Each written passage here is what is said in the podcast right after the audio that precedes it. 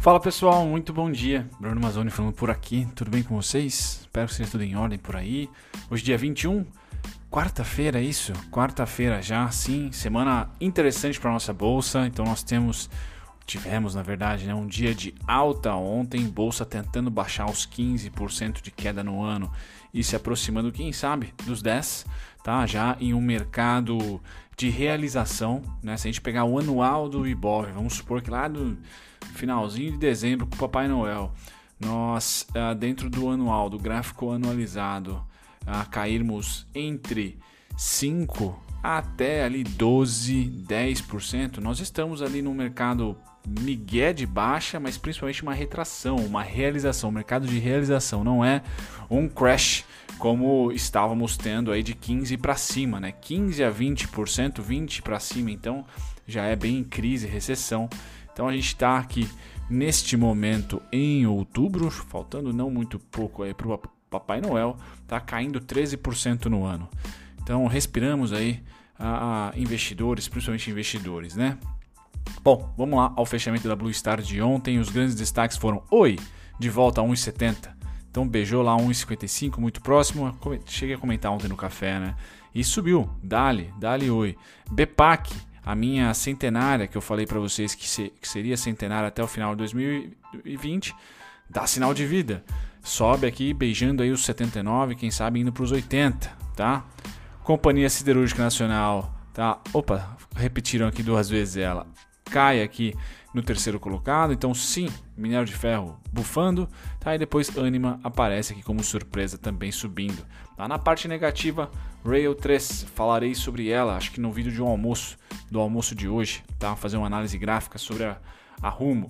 Gol, Azul, Lojas Renner e Sanepar são as grandes quedas, mas confesso que a, a Renner e a Sanepar aqui foram quedas mais amenas, tá? A Renner vem sofrendo recentemente, acho que vale também um vídeo, principalmente de análise técnica, né, para vocês que estão de olho aí na Renner, tá? Esse aqui é o fechamento da Blue Star. Quando a gente passa aqui para alguns destaques, tá? De novo, eu sempre vou trazer o board para vocês aqui porque tem bastante destaque, tá? Então os dois últimos destaques de ontem foram tá? Fluxo de capital estrangeiro, tá certo? Pessoal da Eleven, tá? E para quem acho que comentaram ontem em um dos meus vídeos, peço perdão que eu não estou muito presente nos, nas respostas, estarei logo logo, tá? Respondendo de novo todos os, os comentários. Mas a Neo Energia veio com um release uh, acima do esperado, né? Então nós temos esses dois conteúdos lá na, no board para vocês, tanto né, uma operação aqui de swing na Anel, tá? via Bendorf, como o relatório completinho aqui, tá? aquele clássico que às vezes eu mostro para vocês um pedacinho aqui dos fluxos gringos, tá? Fluxos gringos no mercado à vista e no mercado secundário, tá certo? Ah, no mercado primário e mercado secundário, sendo que o primário, né, é, IPOs aí e follow-ons, tá? Então interessante esses dois relatórios, eu, eu convido vocês a visitarem, é free, tá? Link está na descrição do vídeo para quem ainda não participa do grupo do WhatsApp. Vamos lá. Hoje tem mais uma bomba aqui, né? A Levante lançou um relatório exclusivo sobre investimentos durante e pós as eleições americanas. Então, se você quer agregar, adicionar mais conhecimento, de novo, né? Você vai aí demorar uns 5 a 10 minutos para ler um relatório desse. Não tem ah, muitas páginas, mas é bem direto em alguns setores, em alguns vieses aí serve para adicionar. Você pega lá um pouco do valor próximo, pega um pouco da Levante, pega da outra casa de research que você tem, tá? E você forma ali uma opinião. Ninguém tem certeza, é tudo achômetro, né? Mas pelo menos para tentar fundamentar aí um dezembro em diante, né? Pós eleições, tá? Então esse relatório também tá na descrição, descrição recheada como sempre. Tá? Vamos lá aos principais fechamentos agora do dia de ontem, começando pelo norte-americano.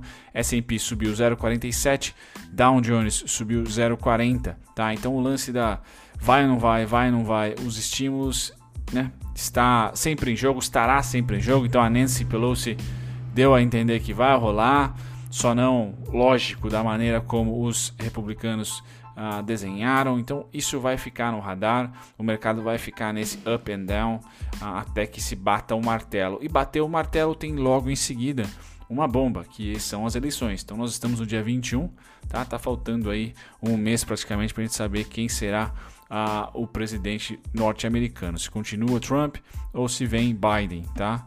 Hoje na Alemanha, dia de realização 067. Falando na Alemanha, assisti um filme muito bom ontem na Netflix do arquiteto ah, do caos, eu não sei como é o nome do filme, acabei nem, nem, peguei, peguei já no meio, né? Mas muito bom, falando sobre um dos principais engenheiros aí dos campos de concentração, filme interessantíssimo que foi ah, ficou refugiado na Argentina, né, por um tempo. E aí uma operação aí do, pessoal de Israel conseguiu capturá-la. Muito bom o filme, tá? Vou, vou, só ficar faltando aqui o nome, talvez eu coloque no chat ao vivo, vá pesquisar aqui depois que eu, que eu terminar esse vídeo. Bom, Alemanha cai 0,67, Reino Unido cai 1,14, Japão fechou com 1,31 de alta e Hong Kong 1,75 de alta também, tá certo? Quando a gente passa para o setor energético, o petróleo continua na mesma, então aqueles 42,67, tá? Vale também, né, o mesmo para o minério de ferro, mas antes ouro e prata hoje sobem. Se a gente pegar o gráfico de minério de ferro, tá dentro da minha expectativa, pelo menos do meu chutômetro, tá? Que vai negociar aqui o mês de outubro totalmente dentro, tá? Do mês de setembro, porque o mês de setembro ali tocou num alvo muito importante, o meu medo é que ele venha dar uma desaguada forte, tá? Para baixo dos 100 dólares, que seria ali 92,45, 90,15. Esse é o medo, mas que é um medo é, da volatilidade natural do ativo. Tá? Não seria ali uma reversão no caso do minério de ferro, tá? Seria somente uma retração, tá? E eu diria que até os 72 dólares aqui ainda temos suporte para alimentar uma tendência que se iniciou lá em dezembro, janeiro. Tá? Então, digamos que o squeeze, ou melhor, a volatilidade de venda, ela pode para mim de uma maneira saudável vir até os 72, mas para o mercado isso é, é terror, né? Uma volatilidade muito grande, tá? Acima aqui dos 128, 153. Então, se o mercado como um todo continuar equilibrado, ele até pode variar né, para os 92, só que vai ser de forma lenta. Isso é bom, tá bom para os ativos, bom para a economia, bom para tudo. Tá? Então esse aqui é o, petro é, o, é o minério de ferro. No caso do petróleo, ele continua lá, né, continua nessa região que eu falei para vocês. Venho falando né, dos 42,80, 42,60. Tá? Então nada de novo no front para esse cara. Tá? Quando a gente pula do petróleo, a gente volta aqui tá? Para o setor agrícola. E nós temos o que? Café caindo 1%, então uma semana complicada para o café. Não sei se é entre safra, quem manja deixa nos comentários, mas vem caindo. Algodão hoje realiza, soja continua na sua alta de 0,82, China bufando, tá? Trigo 0,44 de alta e o açúcar pelo primeiro dia da semana aqui, acho que das, dos últimos, sei lá, 5, 6 pregões cai. Tá, mas em 14 centavos está bem longe dos 11, que era a mesmice aí do primeiro semestre. Então tá em alta aí o açúcar no curto milho sobe 0,73%. Quando a gente pula aqui para os preços das commodities de proteína animal, nós temos suíno, caem hoje, mas caem ali naquela faixa de 70 dólares, de 70 mil. Então sim, está na resistência, está naquele período que, opa, a tendência é de alta, mas chegamos num equilíbrio de, de, né, de não euforia. Tudo acima dos 73 ali para mim já é euforia, como eu passei no gráfico, acho que semana passada para vocês, tá? Futuros de gado engorda continuam ali laterais, mas no topo o mesmo funciona para o futuro de gado em pé. Tá? Esse já chegou muito próximo do 110, então é um momento ali de queda barra lateralização, mas tudo acima dos 100 mil, tudo acima dos 130 aqui é a altura, né? Tá, tá muito bem, obrigado, tá certo? Bom, voltando agora aqui para os índices futuros, para quem vai operar em day trade e está de olho nos principais mercados, pelo menos na minha opinião, os três norte-americanos aqui operam neutros, tá? Hoje não tem nenhuma notícia forte por lá, a não ser estoque de petróleo, tá? Então deve ter uma abertura hoje para nós, para o mundo, né? Lateral, a gente subiu bastante ontem, se descolou aí do mercado externo, tá? Nikkei negociando neutro e DAX um pouco mais forte, Europa um pouco mais forte de queda, tá? 0,82% para Alemanha, tá? Passando aqui para os principais contratos, a gente começa com o DI curto, então continua a tendência vigente aí de os dois grandes players comprados, tá? E continuam no net aí compradão, tá? tanto gringo como institucional, então os juros estão comprados. Né? A gente vai para o dólar, tá mais disputado, tá certo? Os bancos dando a cara aqui e os gringos também não querendo vender mais, então não inverteram a mão no dólar, o dólar deve continuar lateral, tá certo? E os institucionais sendo brasileiros, né, sendo contraparte, tá? Mas sim, gringos não largam o osso, tá? Sempre que eles fazem uma venda, pelo menos nos últimos cinco dias aí, a no dia seguinte compra de novo. Então, se, se cai um pouquinho o dólar, volta a subir no dia seguinte. Eu tenho aqui né, um, um, aquele gráfico que não para de se repetir. Vocês devem estar cansados já, né? Deixa eu pôr aqui. Ah, no semanal dá para falar para vocês. Olha, isso aqui para mim tá com muito mais cara de rompimento para cima, tá certo? Só que não, não vem fluxo. Então, eu não consigo, além da análise técnica, dizer para vocês, olha, isso aqui é um movimento que vai gerar pelo menos uma volatilidade muito parecida com essas outras aqui de maio em seguida, tá? Na análise técnica me parece muito mais claro isso. Só que eu preciso de outra ferramenta que na minha opinião é importantíssima, como o fluxo, o saldo. E não está rolando, não está tendo aquela compra forte dos gringos tá? Compra forte como nós tivemos aqui em agosto, por exemplo, em julho, de julho para agosto, tá? E depois um pouquinho aqui no, na primeira quinzena para a segunda de setembro, não tá rolando. Então eu fico monitorando, não tem muito o que se fazer, tá? Os, os meus pontos aí do curtíssimo estão por aí. E o que eu tenho para dizer é o seguinte, hoje, dia 21, se abrirmos abaixo dos 5612 e meio, tá? Ele será resistência para variar de novo e provavelmente a gente vai abrir abaixo deles. Então, o mais provável para esse fim de semana tá? Quarta, quinta e sexta é que a gente fique nessa oscilação aí, ó, tá? Deixa eu pegar uma outra cor. Entre 5419 e 5612, tá? Parte de cima, 5612 é suporte, 575, 5775 seria a resistência. E assim a gente vai jogando, né? De quadrado em quadrado, tá? O tempo vai passando, as médias vão se aproximando, tá? E os indicadores técnicos cada vez mais comprados tá? cada vez mais comprados. Vamos esperar. Esse movimento aqui em topo, como é o caso, tá? É bem é bem movimento de distribuição, tá? Só que de novo, nem para cima e nem para baixo há fluxo.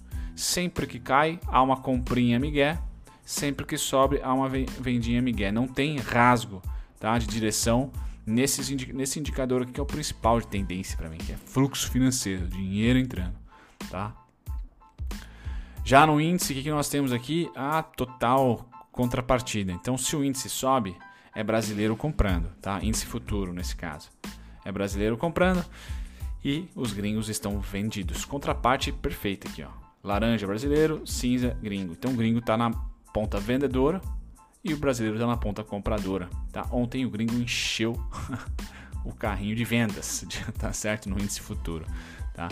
E para o índice futuro, eu ah, vou falar do, do saldo do Avista, tá? Que teve o seu primeiro dia de venda no dia 16, então tem um pouco de delay aqui, tá, galera? Então, dia 16 foi o último dia de venda, tá? Mas nós tivemos um, dois, três, quatro, cinco, seis pregões de alta.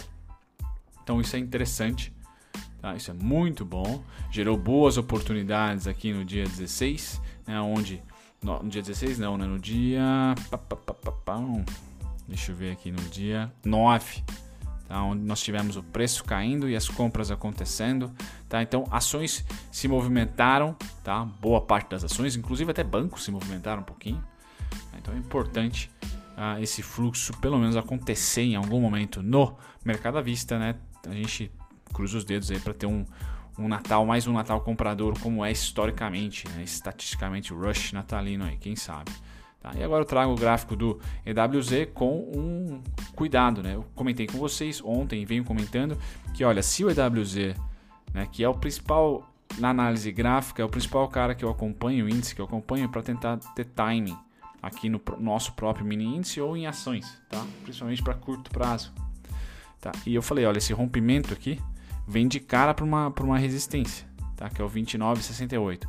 E tocou no 29, não foi exatamente, né? ele chegou até o 29,76, tá? eu acho que foi isso, 29,77, tá? e já sentiu venda no intraday. Se a gente colocar aqui no gráfico, por gráfico de uma hora, tá lá, tocou exatamente aqui e já tomou venda. Tá? Então eu falei, olha, eu tenho medo, eu tenho medo não, né? Não existe medo no mercado. É precaução, tá? Não teria tendência de alta aqui com um rompimento tá certo? A única parada forte que eu tenho para essa queda aqui, que se vier a acontecer, posso estar enganado, pode explodir para cima, tá? A única parada forte é de novo o 27,55. Tá? Então abre aqui uma grande, um grande range de volatilidade, tá? o que pode trazer de novo volatilidade para nossa bolsa de queda, por exemplo. E na parte compradora, se abrirmos hoje acima ou rompermos e testar de cima para baixo, é tendência de alta, bicho. Não tem o que dizer. A próxima paradinha aqui estaremos, estaremos falando em algo 31,58. Tá? A gente volta para o gráfico diário lá. Estaremos falando algo em torno de 31,58. Tá? Mas muito cuidado com essa região dos 29, 31 aqui, porque basicamente não só pelos meus pontos, mas por price action também é uma região que foi suporte durante julho até agosto e agosto rompeu. Setembro, agosto ali rompeu. Rompeu, tá testando de cima para baixo. Tá? Bacana, a gente passa para notícias. Então, Vale solta resultado operacional, tá? Já vou direto pro resumão aqui. Seguimos o pessoal da Levante, né? Segue uma perspectiva positiva para o desempenho das ações da companhia, pela forte onda de preços puxada pela demanda asiática, China, câmbio favorável, uhum, aumento de produtividade e geração de caixa positivo, né? E sem catástrofes, né? Que permitirá a, a companhia distribuir um bom volume de dividendos. Então, Vale entra naquela de: opa, estou no ciclo bom da commodity e também do câmbio, ganha um pontinho a mais pela, pela renovação, ou melhor, né? voltou a distribuir dividendos. Então, realmente é uma ação do ataque, né? Você vai atacar o mercado financeiro e a sua carteira com ela, tá no setor ofensivo da sua carteira, tá? Bom, e aqui no gráfico eu vou trazer o curto prazo para vocês, que eu acho que é o mais importante. Pelo menos mais importante que, que o vídeo vai fazer sentido. Então, no último resultado, né, ela, vai, ela vai divulgar. O, perdão, ela já divulgou aqui, tô falando besteira, solta isso.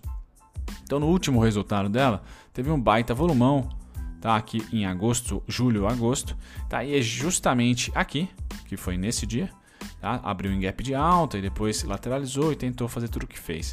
É a partir deste ponto que eu tenho os, os suportes e o planejamento da Vale para o Natal e primeiro trimestre. Então, suportes fortes e únicos, estáticos, 57, 57, 58 29. No momento, tá? Release e tudo mais, 61 82 de baixo para cima, resistência, de cima para baixo, suporte. O único alvo que eu tenho, 67, 67, tá?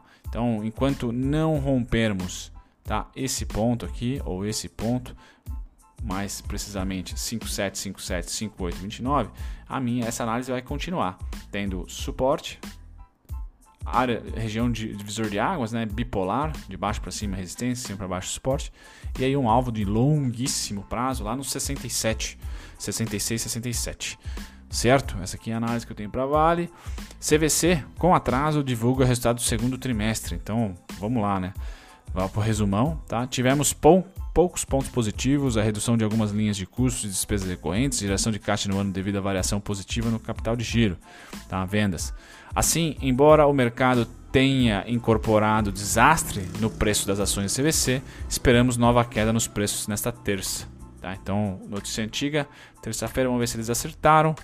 É, foi meio migué terça-feira. Vamos pôr aqui no diário que vai ficar melhor. É, foi um dia lateral. Bom, você CVC nada muda, tá, galera? Das minhas expectativas.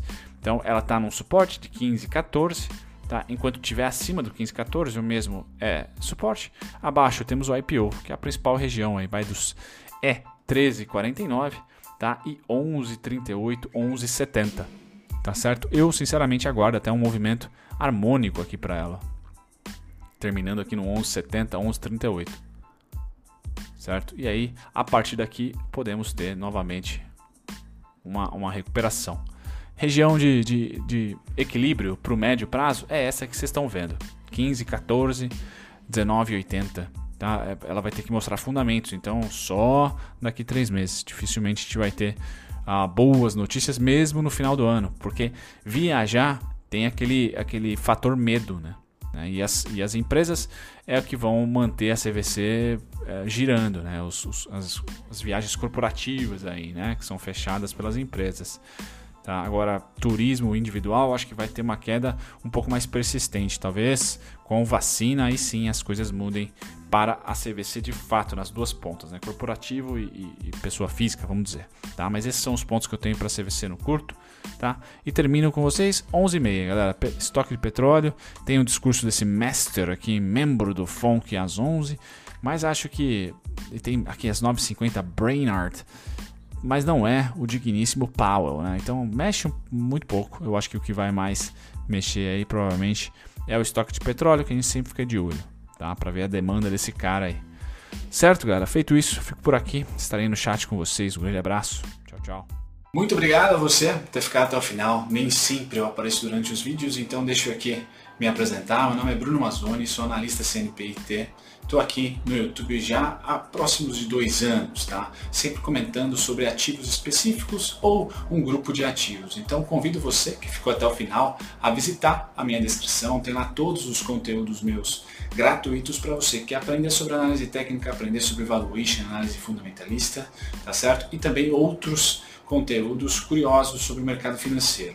E se você quer assistir sobre um ativo em específico, uma ação em específico, vá na aba playlists e digite tá, o ticker ou o nome da empresa, mas principalmente o ticker da ação e eu vou ter com certeza um vídeo para você lá, tá certo? Me apresento e fico por aqui. Até o próximo vídeo. Tchau, tchau.